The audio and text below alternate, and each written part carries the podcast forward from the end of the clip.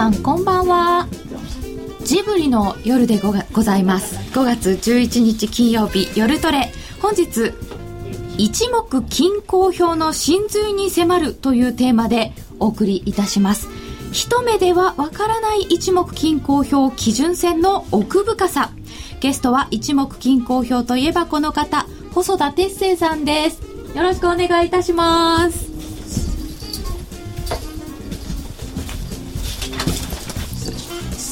ろしくお願いいたします。よろしくお願いします。細田さんにおいでいただくのはちょっと久しぶりになりますでしょうか。はい、お久しぶりです。はい、よろしくお願いいたします。はい、ますで、一目均衡表と言いますと、一目で見てわかるのが素敵なところ、は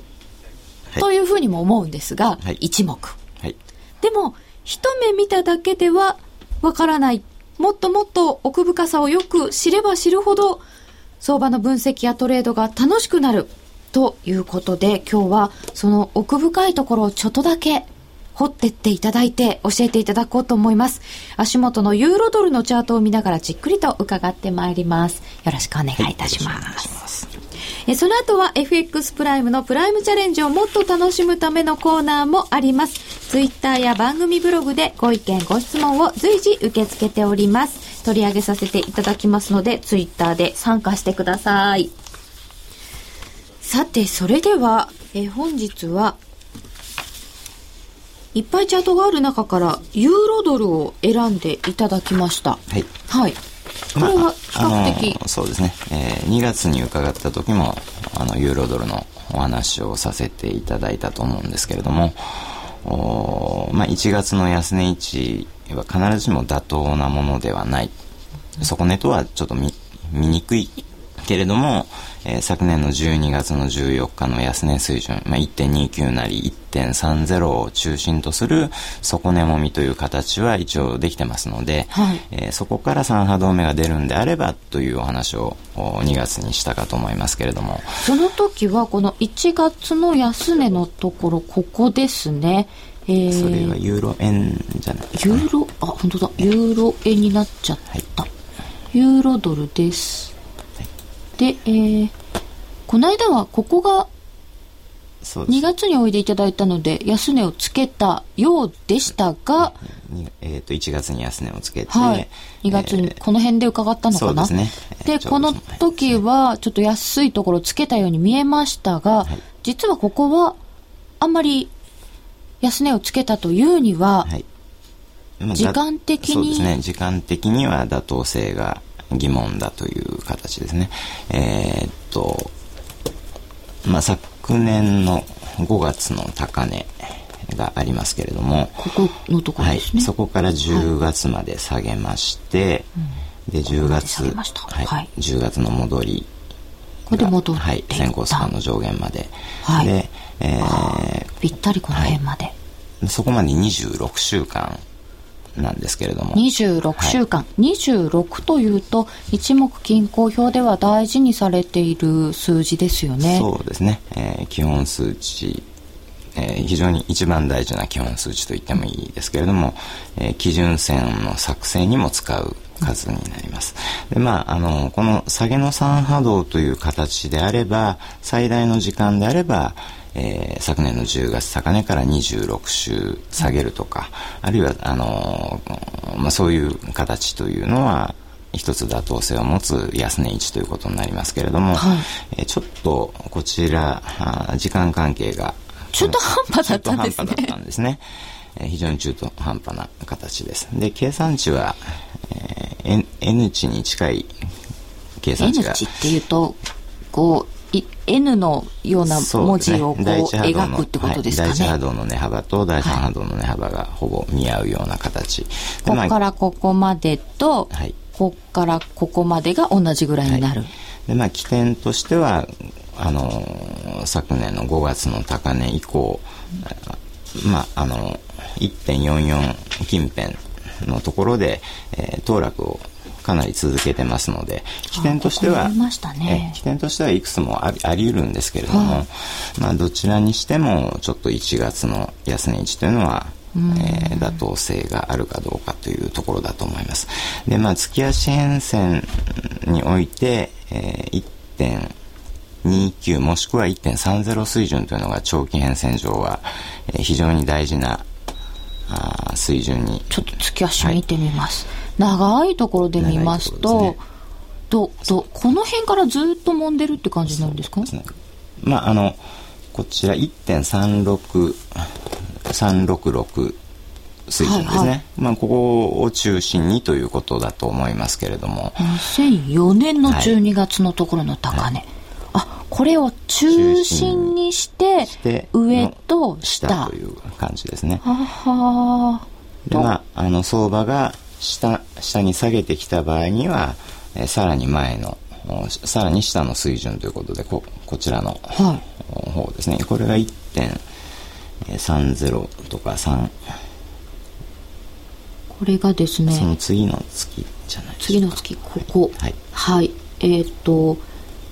終値が1.249高値が1.2926、ね、2926ですね、えー、でですから、まあ、1.2926もを割り込んだ形というのは決していいわけではないんですけれども昨年末ですね。昨年末の12月の14日の安値位置というのがこの1.2926水準もしくは1.30水準という。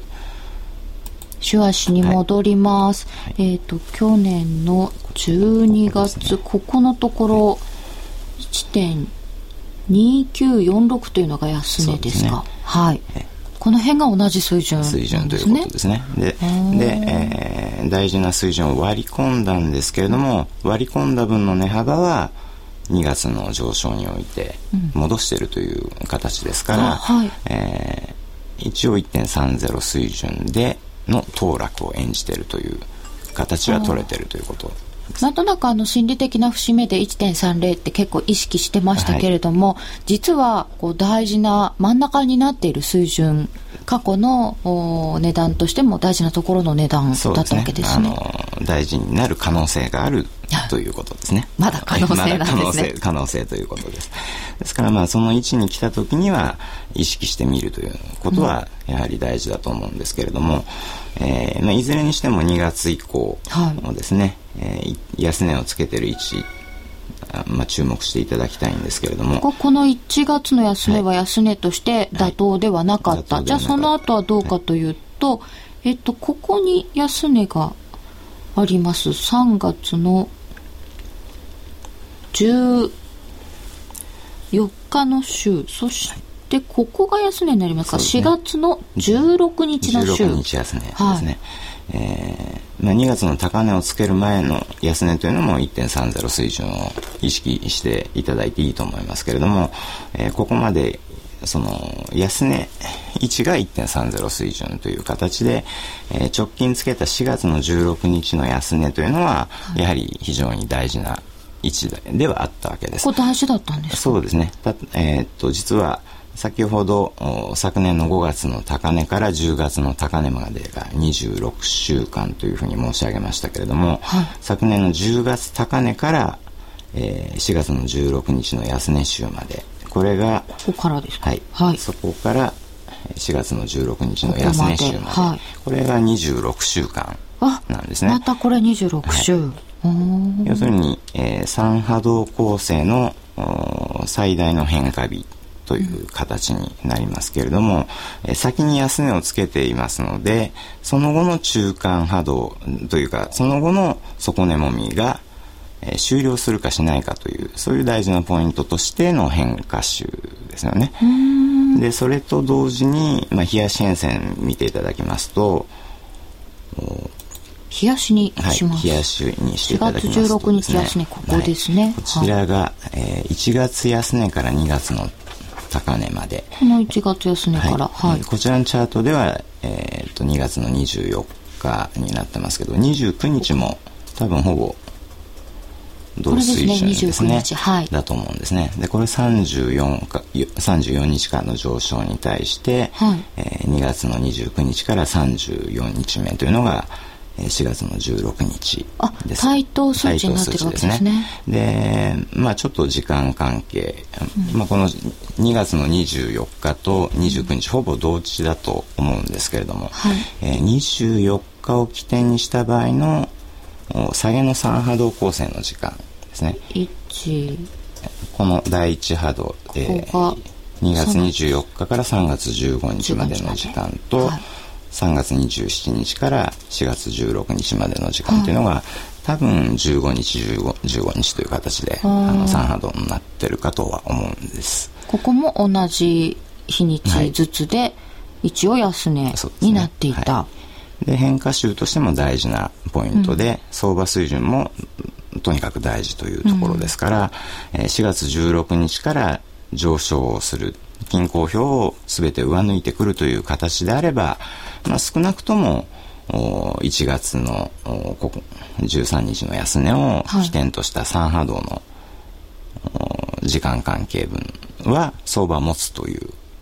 持つ、ええ、期待は一応持っていいぐらいの変化日だったんですね。4月の16日というのは。持っていいはずだったんですけれども、はいここで安値はつけましたが、はい、そんなに上がんなかったんですね。そうあこちらですね。ここからですね。はいはい、ここからですね。えー、まあちょうど転換線は超えられ、まあ、週足の転換線は超えられましたけれども、下げてくる基準線に、上値を圧迫される形で、結局5月1日のから下げるという形になってしまいましたけれども。この黄色いのが基準線ですけれども、はい、先ほどもお話しいただきましたけれどもこの基準線っていうのは、えー、26日間の高値と安値の中値そうですね。になりますよね。そう、ね。はい、そうするとこっから例えば今だと、ここから26日遡っ、26週、ね、あ、これ週足なので、26週遡ったところ、ここまでの期間の間の高値と安値を足して2で割る、形になるわけですよね。はい。ですから、えー、4月の16日の週の段階で、はい、えー、昨年の10月高値から26週目であるということがあらかじめ分かるということであれば、はい、昨年の10月の高値からっていうのは、えー、一度も高値を上抜けず前の週の高値を上抜けずにずっと下げているっていうのはお分かりになるかと思うんですね。そうですねずっと上値を切り下げてるんですね。そうですね。でもずっと下げている形ですので、うん、えー、2月の、今年の2月の高値を上抜かない限りは、4月の16日の週以降は、下げ続けるということがあらかじめ見当がつくというこの基準線は今下がってますけど、はい、この先まだ下がるっていうことが予測できるわけですね、ここの動きを見ると。ねえ。ー、ですから、あのー、まあ、4月の16日が大事ですということが分かりますでしょ、はい、でその後の上昇幅はやはり短期でこの値段を超えなきゃいけないとかっていうのはあらかじめ見当がつくということですね、うん、でまあ、えー、冷やしの均衡表においては4月16日からの上昇で先行スパンの上限を上抜きましたという形に、わずかであっても上抜いたという形になりますけれども週足で見れば下げてくる週足の基準線を。上抜けないでそのまま下げてます,、まあ、ねまあ、わずかに上抜いてはいるかもしれないですけれども、はい、えー、結果的には上値を抑えられて下げるという形に結局なってしまったという。下がってくる基準線に抑えられるような形、はい、そうするとこの4月の16日のところは非常に時間的にも重要なところ、値段も重要だったので、ここから上がっていければ、ちょっと違う見方があったわけですか？そうですね。あの、うん、可能性としてはあったんだと思います。で、それと同時に、えー、もうちょっと、長いスパンで見ていただきたいんですけれども。はい。ちょっと小さくします。はい、最高値からお願いいたします。はい。はい。この辺かな。そうですね。これ2008年の7月の高値1.60これですね、ね、はい、はい、えー、こちらから、えー、2010年の6月安値まで。ここまで。はい。こちらが 100, 100週間、ね、100週間、はい。100週間の3波動という形です。3波動っていうの？は、ここで1、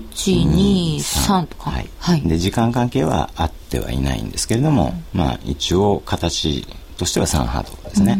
うん、で、その後の上昇で、やはり前の高値を上抜けずという形でこれがこれを抜けていない、はい。はい、上抜けず下げるという形ですから、はい、可能性としては、えー、7月高値を起点とした三波動の形とあるいは、えー、こちらのこれは11月2009年の11月高値、はいね。はい、こちらを起点とした三波動の形。あこれこっからも数えられるわけですね、の可能性を考えるということになりますけれども、うんうん、こちらが、えー、2010年の6月安値、はい、6月安値から100週目というのが、えー、連休中の5月1日の週だったという形になります。じゃあ先ほどのここが100週で、はい、こっからも5月1日までだと100週なので、はい。ちょうど同じ時間関係にはなるはずだそうですね。で、まあ、もみ合い相場、まあこ、これだけのレンジのあるものをもみ合い相場という捉え方をする人は、あまあ、普通はいないとは思うんですけれども、えー、まあ、もみ合いであることには変わら変わらないですね。値幅で出ていようがですね。そうなっちゃうんですね。えー、うん、で、まあ、そういうケースにおいては、えー、もみ合いでの最安値を起点、まあ、中心点とした対等関係であるとか、はい、あるいはもみ合い間の高値を中心とした対等関係というのは、えー、特に大事になるケースが多いんです。真ん中の一番安いところから、左に100日、右に100日みたいな、ね、あ、100週、はい、そういうケースは多い。これ大事なんですね。大事なケースは多いですから、やはり、えー、5月の連休の週というのは、とにかく大事だったという話です。で、それと同時に、えー、5月の連1日の週というのは、えー、週足の基準線が急激に下げてくるという局面でもありましたので、えまあ、これはやはり注意。そこから基準線を上抜いて続進していくのか、頭を押さえられて下げるのかというのはとても大事なポイントになるという話なんです。じゃあその大事なところでどっちに出たかというと基準線に抑えられる形で出てきたわけですよね足元は。そうですね。でそれと同時に、えー、4月の16日というのは大事な変化日でもあったし変化週でもありましたから、うん、それをそその安値決まりを否定したという出発点としての意義を否定してしまったというのはあやはり形が非常に悪いということになると思います。これを否定した形になってしまった。はいはい、でそれと同時にやはり大事な、えー、節目が起点になっている可能性がある、うん、下げの起点になっている可能性が今のところはあるということですね。ここは非常に重要な地点だったの？ここちらが、えー、4月の安値が大事であったのと同時にこの5月の高値位置というのも大事な、大事な。ポイントですよね。えー、そこが起点になっている可能性があるというのは、あの、とても、今度形が悪いこっから始まってるという可能性があるわけですか？そうですね。そ100週、100週できましたよね。そうするとまた100週とか考えるとか、そういうことですか？あの、そこから100週ではなくて、えー、その後にも高値位置があるじゃないですか。はい。だ違う場所を起点とした下げの三波動向性の時間を考えるという形になるかと思います。この5月1日の週もとても大事な時間だったでそこからこう来てるわけですね。そうするとそのこれはあのもみ合いであったところを離れちゃったっていう可能性はあるんですか？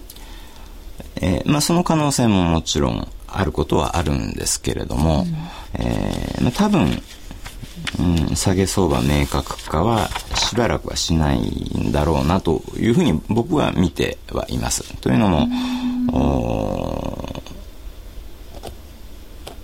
まあ、高値市ですね。今年の2月以降の高値市があるんですけれども、はいえ、今年の2月以降というと、はい。2月2月24日。ですね。2429それから3月の273、月の26の週、はい、はい、それから5月1日ももちろんそうですけれども、はい、えー、まあ2月の高値3月の高値いずれを起点とした場合も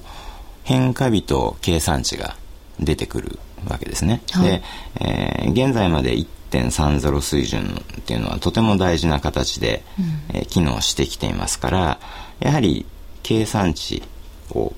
が機能する可能性というのは十分考えられるという話なんだと思います。あのーこれ大体本当にざっくりこの1.30っていうところですけれども、はい、大体ですけどひげ、ね、でこう収まっていたりとかする水準ですよね。えーね。まあ、ここが中心点になるということは最大で、えー、この値幅分下げる1月の安値分のところまでぐらいですか、ね、まあ、ちょっと最大だと1月の安値を割り込んでしまう形にはなりなってしまいますけれども、あのそこまではもみ合いの範疇に含まれるという話に大雑把に言えばなってしまうという。まだもみ合いの範囲ではある、はい、でそれが下げの3波動の時間関係とタイミングその合う形でつける安値であるんだったら、反発する可能性だって十分残されてるという話ですので、えー、3波動の変化日の時間内に計算値を割り込むような変動になっていかない限りは、必ずしも下げ相場が急激になるとはちょっと考えにくいということなんだと思うんですね。で何よりもその2月以降の戻りっていうのは、はい、えー、それなりに値幅が出てるんですよね、はい、あのちょっと冷やしを見ていただきたいと思うんですけれども。冷やしです、はい、冷やしですね。均衡表の一つの典型っていうのは基準線なり転換線で下げる場合ですけれども戻り高値頭を抑えられる形で下げるというのが一つの典型なんですけれども。この辺とかそうですね。そうですね、はい、まあこれ見ていただければお分かりになるように均衡表を上抜いてはいるんですね。何何回か、ね、こういう、えー、大事な線を上に抜けている時もある、はい、そうですね、はい、上上抜いてる。上抜いてるってことは要するにその金庫表自体が中心点として機能しているということでもあるので下げた時にこの値幅で収まる可能性があるというこれが中心点だということは、はい、上にこれぐらい行ったんだったら下もそれぐらいで収まる可能性がある、ね。はい、として機能をまだしてる。ということだと思います。上にも下にも行ってるってことは機能してる、はい、はあ今後はどうなるかっていうのはまだ分かんないですよね。そうですね。あの、冷やしをもうちょっと尺度を、とですね、10月の高値からあるといいんですけど、はい、10月の高値から1月の安値までというのが、57日間の下落だと思うんですね。ここまで？57日間の下落。はい、で、はい、えー、2月の高値から2月24日の高値からだと、57日目というのが、えー、来週の月曜日ぐらいですかね。で、まあ今日、安値を更新、わずかであっても更新してしまったわけなんですけれども、はい、えっと、10月の極端に下げた後の戻り高値の位置からだと、均衡表で言えば、基本数値の51日間の下落に対して、うん。えー、高値から51日目がおとといの安値位置だったとか、まあ、そういう形にもなってますので、えー、その安値割れというのはいけないのはいけないですけれども、必ずしも極端に悪化しているとは言えないということは言えるかと思います。形は、はい、悪いんですね。悪い悪いんですけど、はい、悪いのは悪いです。でも、極端に急激に悪化するような状態ではない。ないというふうに。戻りもそれなりにある。そうですね。はい、うんそうすると、この後見ていかなければいけないのはどういうことですか？そうですね。やっぱり、細かくも長期的にも、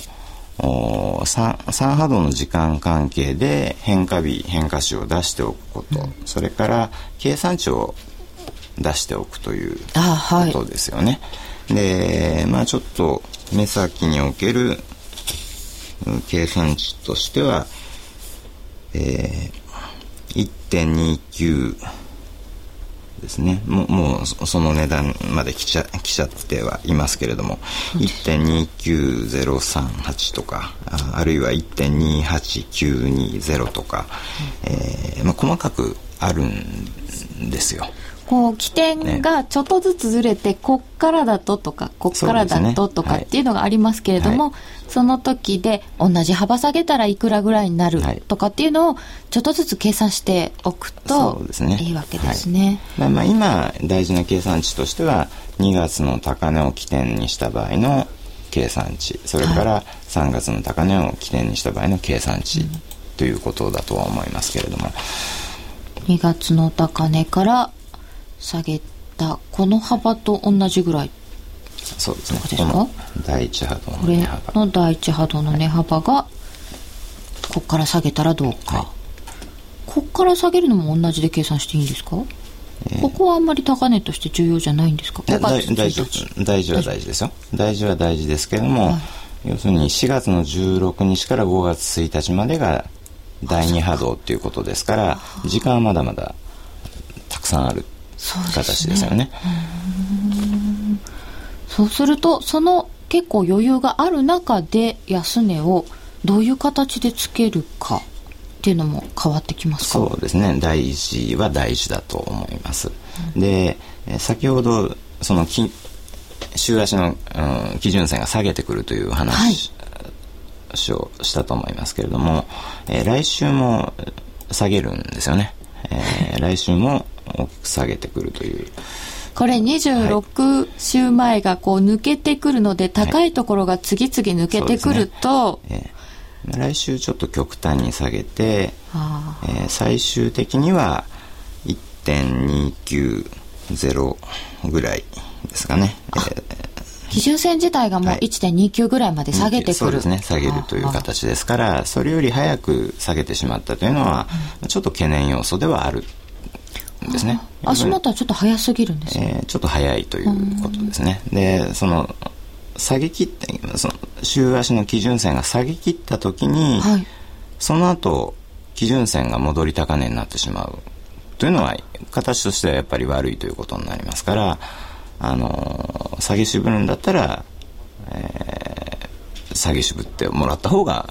という話ではあると思います今度はこれに抑えられて戻りきれないなんてことが起きちゃう、ねえー、これそうするともう中心じゃなくなりますよねこれを中心にして下と上っていうふうに考えにくくなりますよね。そうですね。上抜かない限りはという話ですね。上抜かない限り。はい、限りとこの線はここれでちょっと下がってきますと今度は一番高いところがここになこのお2月の高値、ね、2月の高値。で1月の安値はここを下抜かない限りこれとこれの間ぐらいでしばらくまっすぐなるんでしょうか、はい、まああのえー、っとですね、まあ、あの基準線はそうですね、はい、基準線は、えー、しばらくはということだと思いますけども。ででもいずれにしても来週多分今基準線と転換線週足まだ交わってないですけれども、はい、お多分さ割ってくるんじゃないでしょうかね。転換線を。はい。123456789転換線9日分の高安の間なので、高値はもうここですよね。あの今週と変わらないっていう話ですね。転換線。い。くいくらでしょう？週足の転換。転換線1.32来週基準線がもう30ですから3095とかになると思いますので。交わっちゃうんですね。交わっちゃうということですね。交わること自体その中相場水準を示唆するものでもありますので、はい。えーまあ、こういう場合の交わりっていうのはその多くの方がえー、先行スパンが交わるところは変化日だとか変化週だとかと言ってるのと同じように大事にしてほしいところではあるわけです。よくこのねじれのところを言いますけれども、ねはい、こういうのが交わるところも大事。それはも大事にしていただきたいところですよね。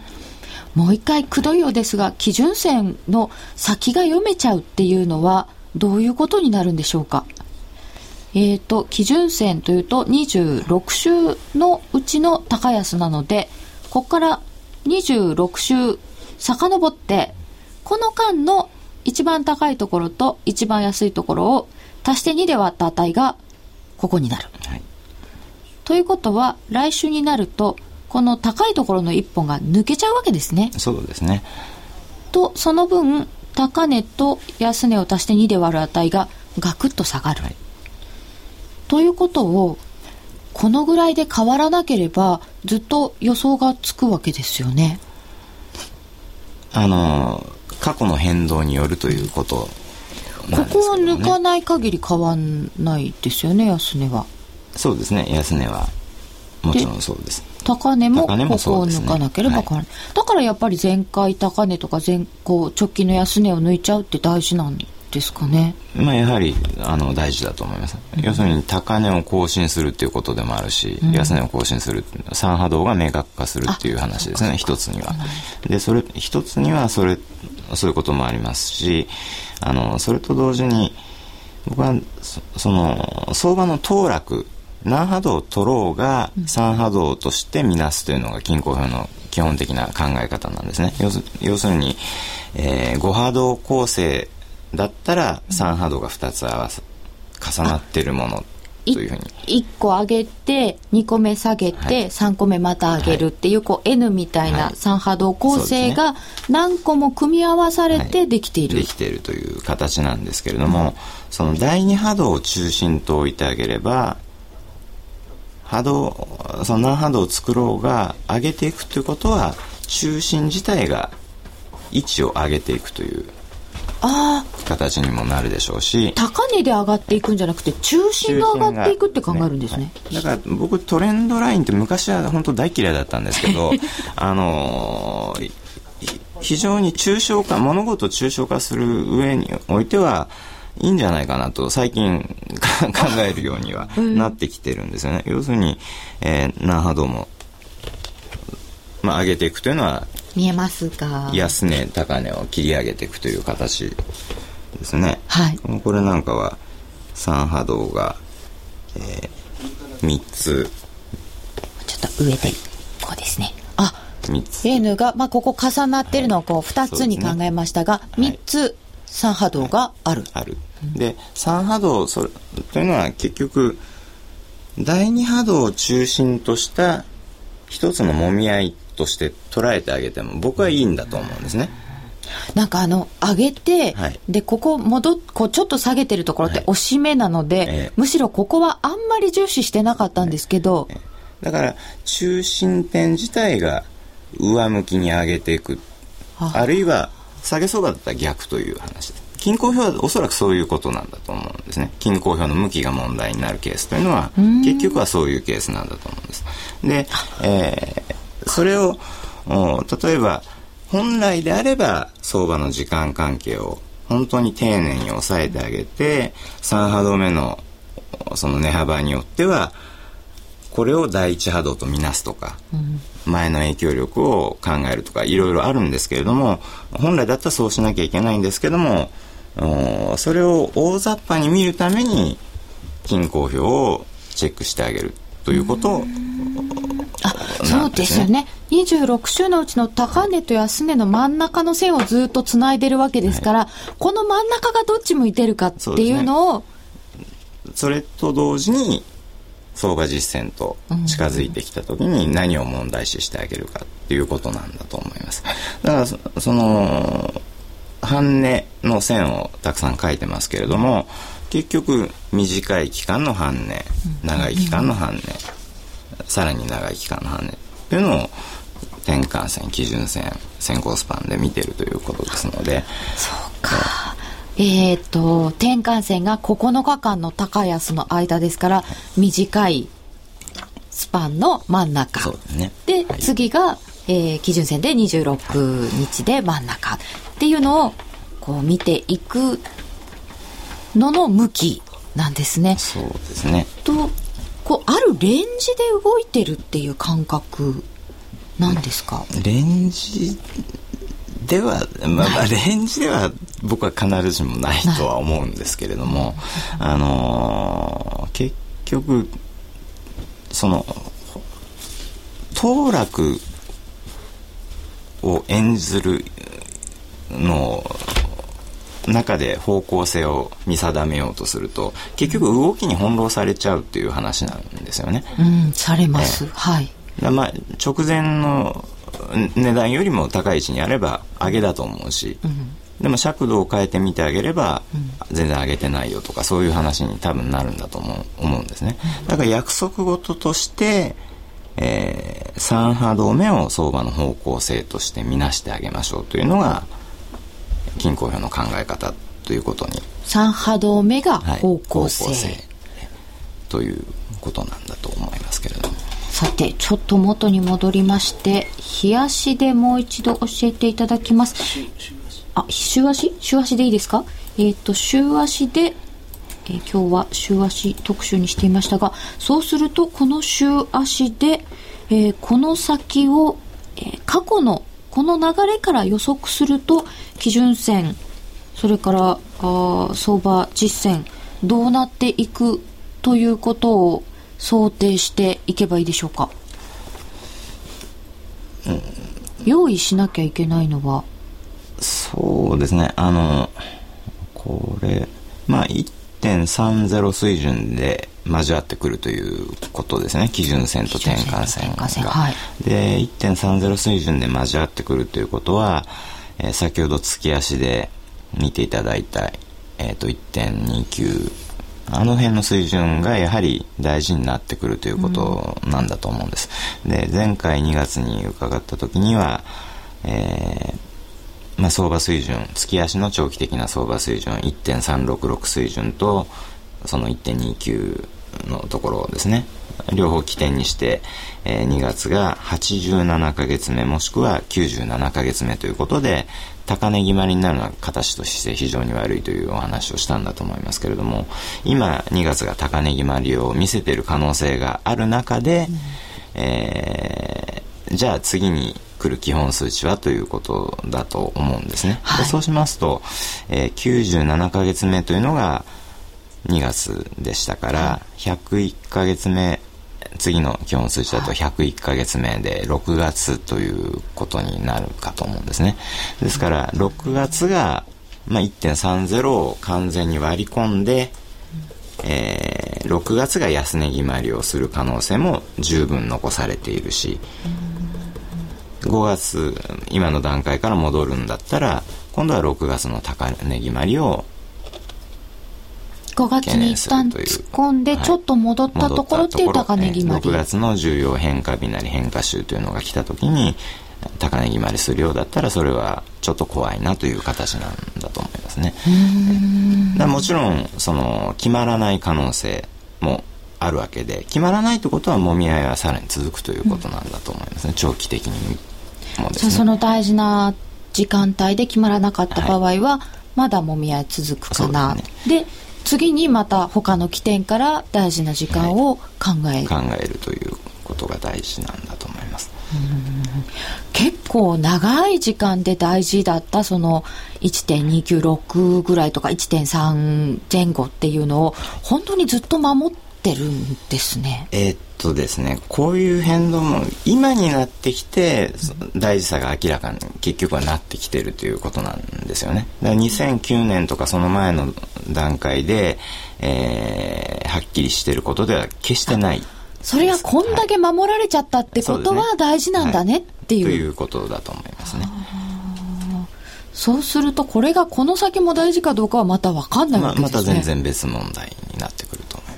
うん。その都度全部計算して見ていかなきゃいけないんだけれども、それをざっくり教えてくれるのが基準線だったり転換線だったり、ね、線の向きだったり、はい、でまあ本当形は悪い悪いんですよ。悪いんですけど。はい、はい、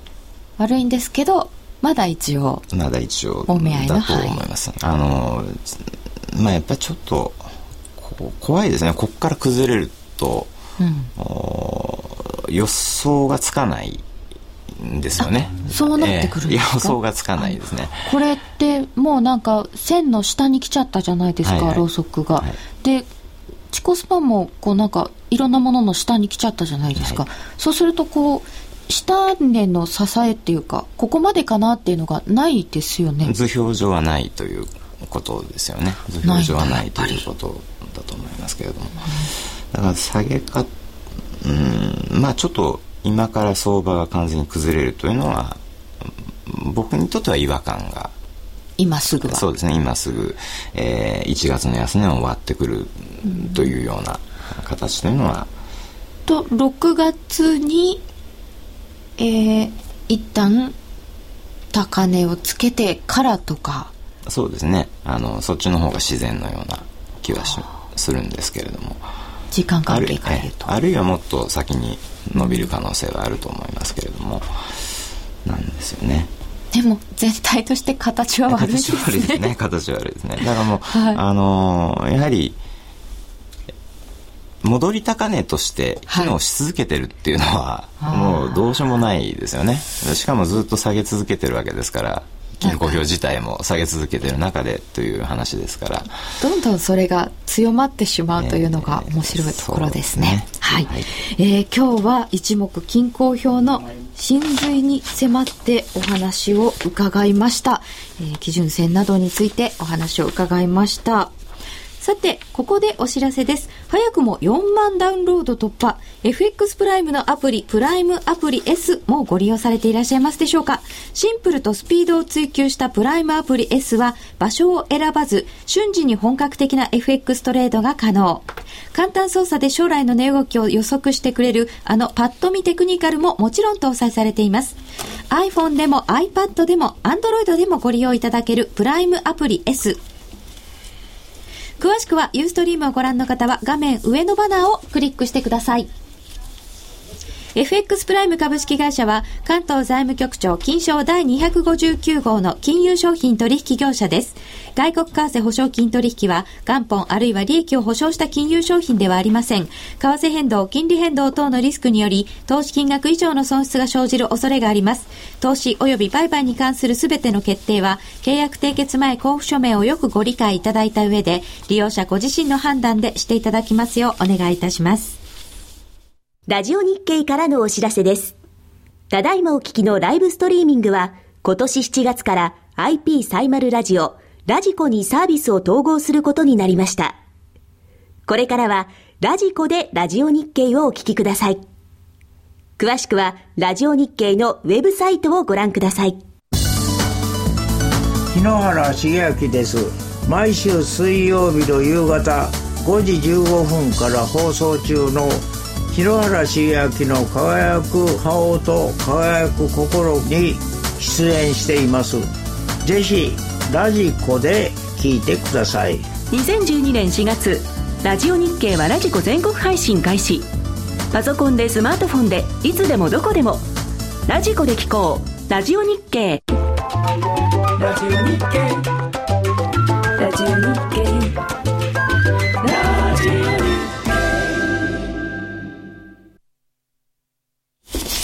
続いて、夜トレプライムチャレンジ虎の巻のコーナーです。えーさて、このコーナーは FX プライムの提供でお送りいたします。ここからは FX プライムの新感覚キャッシュバックキャンペーンプライムチャレンジをもっと楽しむためのコーナーです。FX プライムの高野康則さんとミス夜トレの高山エミリちゃんです。よろしくお願いいたします。改めまして、えー FX プライムのプライムチャレンジとは毎週 FX プライムが指定する取扱い商品通貨ペアを1回でもお取引いただくとキャッシュバックのチャンスが発生する抽選ゲームに参加できます。ちなみに来週のプライムチャレンジの対象商品は選べる外貨、通貨ペアは全通貨です。高野さん、来週の相場を見る上での注目スケジュールやポイントはいかがでしょうか？はい、えー来週はですね、えー月曜日の、えー、RBA オーストラリア中銀の、はい、えー、議事録の、まあ、この間の政策委員会の議事録とあと水曜日というか、まあ、木曜日の、えー、未明の、えー、FOMC の議事録の公表というのが面白いかなと思ってます。この間のオーストラリアは、えー、と50ベースの利下げがちょっと意外だったわけですよね。はい、そうですねですから、まあ、これがですねさらに追加利下げがあるよというような感じの内容であればですねさらにオーストラリアドルが売られるかなと。で FOMC で意外に QE3 ありそうという話になればですねまたドルが売られると。でもあのいつも思うんですけど、はい、FOMC の結果で一旦反応しておいて、はい、また議事録で反応しますよね。はい、はいまああのー、FMC の結果というのは、まあ、結果、最後の要するにコンクルあの、まあ、結論しかわからないじゃないですか、はい、であとはそのバーナンキさんの会見を見てその全体の雰囲気はどうだったんだろうなっていうのをまあ類推をするんですけれども、まあ、バーナンキさんの会見はあくまでもバーナンキさんの考え方しかわからないのでで議事録を見ることによってその周りのなんていうんですか理事の人が無理やりバーナンキさんにこう引っ張られてるのか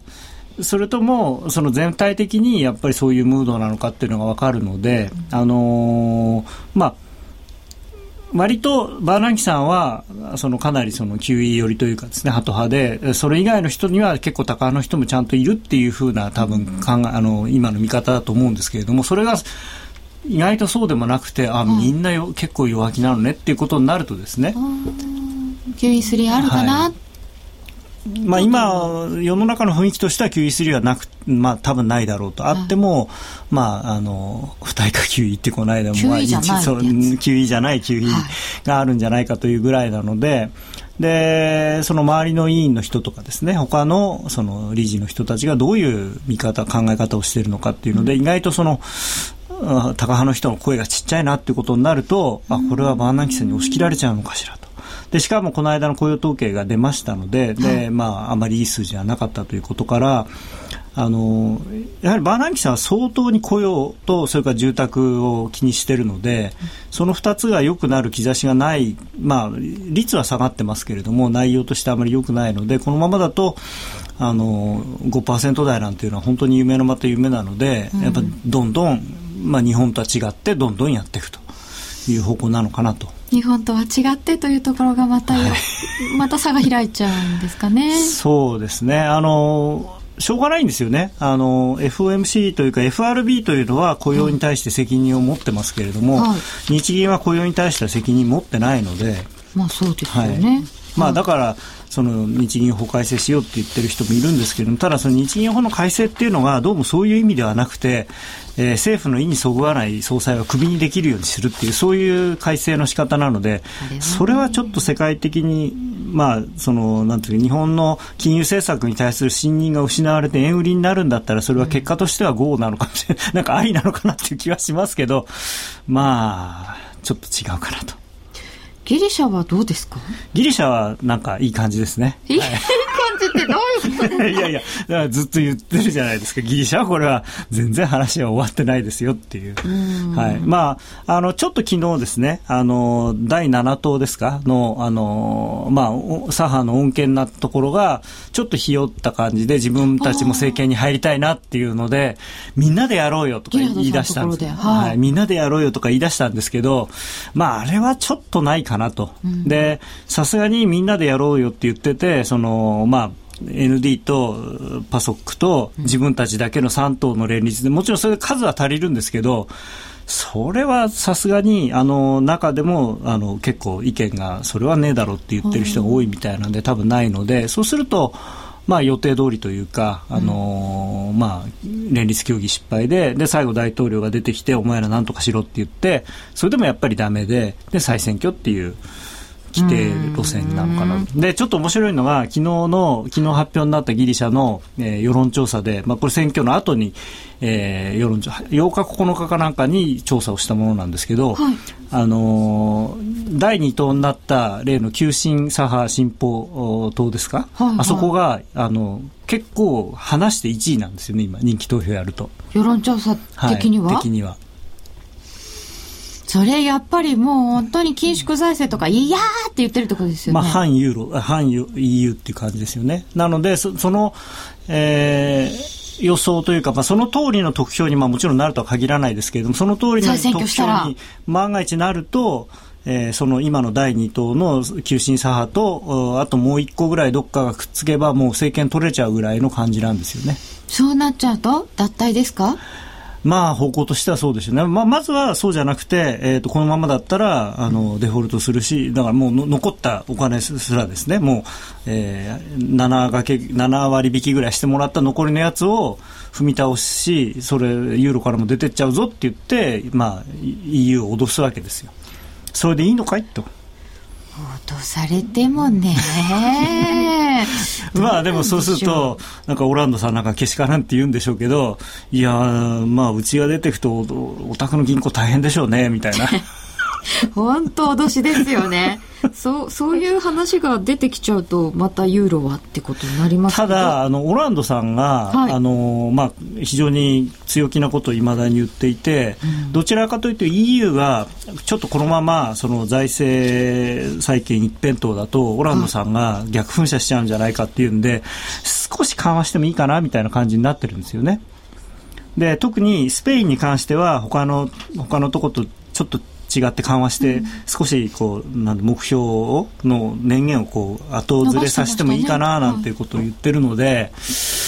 まあ、メルケルさんとしては非常に不愉快かもしれないんですけれども、ヨーロッパ全体がそういう雰囲気になりなるかもしれない、そうするとギリシャが言ってることも意外に通っちゃったりするかもしれない。そうかさて、エミリちゃんにワンポイントアドバイス、ここだけは見ておこう。お願いします。はい。えー、まあ、結論的に言うとユーロ売ってればいいとは思うんですけれども あの、まあ、材料的にもあとあの今ずっと多分その話になってたと思うんですけど、はい、まあ、チャート的にも非常にユーロは面白いと思ってるので、はい、あのまあ、1.3 1とかぐらいにならない限りは、うん、まあ本当は1.3に乗せたらちょっとおかしいなと思ういうぐらいだと思いますけれども、えー、ずっとユーロを売っていれば多分いいかなと思います。戻ったところ売りって感じですか？でも今売ってもいいと思いますけどね、はい、今売ってしばらく。ほっとくと。はい、はい、あのーもう一つ、あんまり僕はこういう話は好きじゃないんですけれども、どうもユーロドルで1.3にすごく大きなオプションのエクスパイアがあるみたいで、エクスパイアって何ですか？ていうか、その1.3がストライクプライスの、あのそこに達すると、どうまあ、どうどうのこうのってでそれがあの今日の夜で終わりになるんですよね。期限が。っていう噂なんです。そうなんですでそれ期限が来るまではその1.3にこう収束する修正がオプションあるんですけれども、うん、まあ、なんでっていう話をすると1時間ぐらいかかっちゃうんであれなんですが、ま、そその代わりそれがなくなると今度そこから解き放たれるので今までずっと下がろうとしてて下がれなかったものがその引力がなくなるので、うん、こうストンと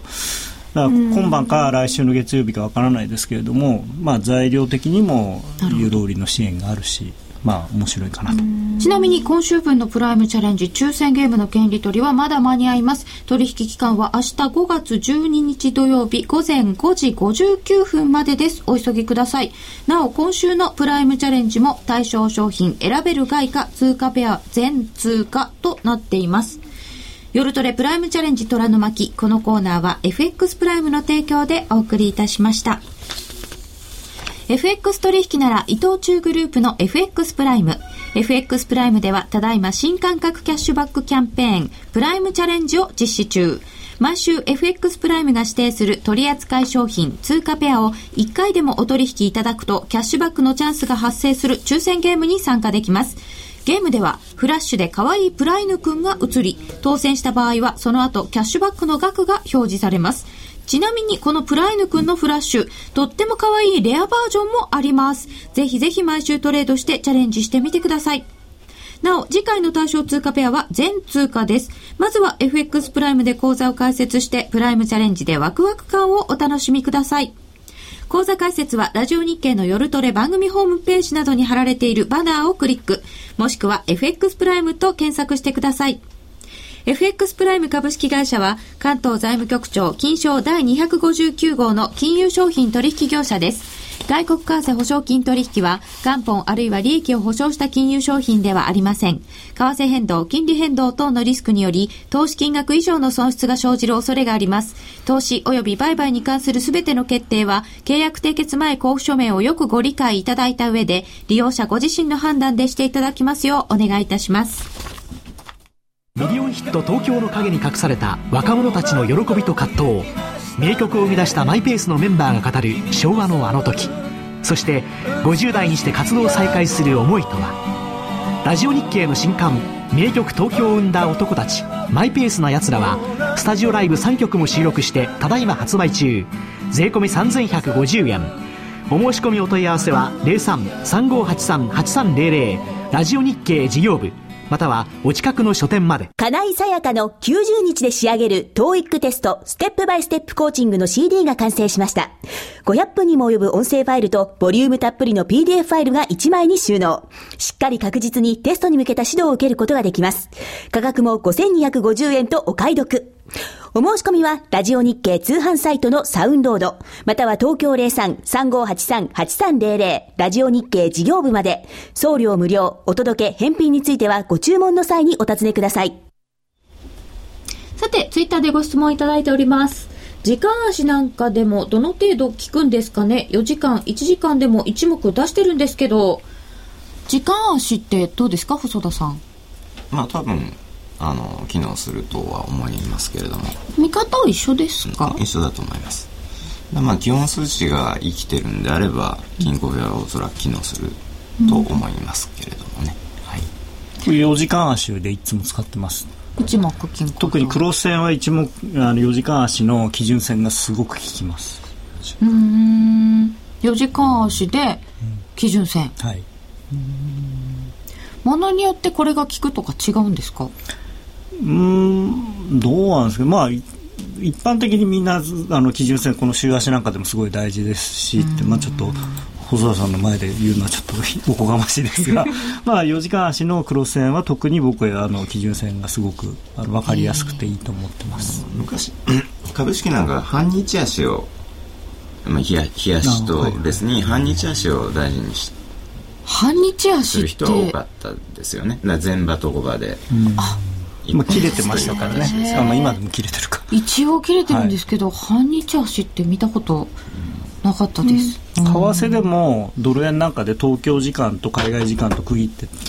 チャートつけてるのありますね。あそうなんですよね。あれ区切ってほしいような気がします。一緒になんないで。はい個人的に入浴時間だけとかいうの見たいと思うんですけど。自分で作ってください、うん。わ今日はエミリちゃんちょっと難しかったですかね。そうですね。まだ初心者には。字字が難しいですね。一目金公表のシーン。読み方もちょっと。踏み込むにはちょっとまだね早いかなって。でも分かったらね設けられるかも。でもさっきエミリちゃんこれ見てあ世界地図みたいで綺麗って言ってる。世界地図なんか。あーでも綺麗ですよね。なんかこの線を見ているだけでも。チャートは芸術鑑賞用ですいやいや実用品。そんなことない、うん、でも本当にいろんなものがチャートって綺麗だなとは思ったりしますが、はい。まあでも意味は分かってた方がいいですよね。どのチャートであってもですね、あのそうですね、ああこことここ足して2で割ってこれになるんだって思っただけでもなんかこうあこのあとこれ下がるとか分かったのがちょっと楽しい、えーはい。あのなんとなく分かったはいついくら集めたってなんとなくで確信には絶対つながらないですから、そこはちょっと痛いところかもしれません。でも頑張ってみたいと思います。皆様今日もありがとうございました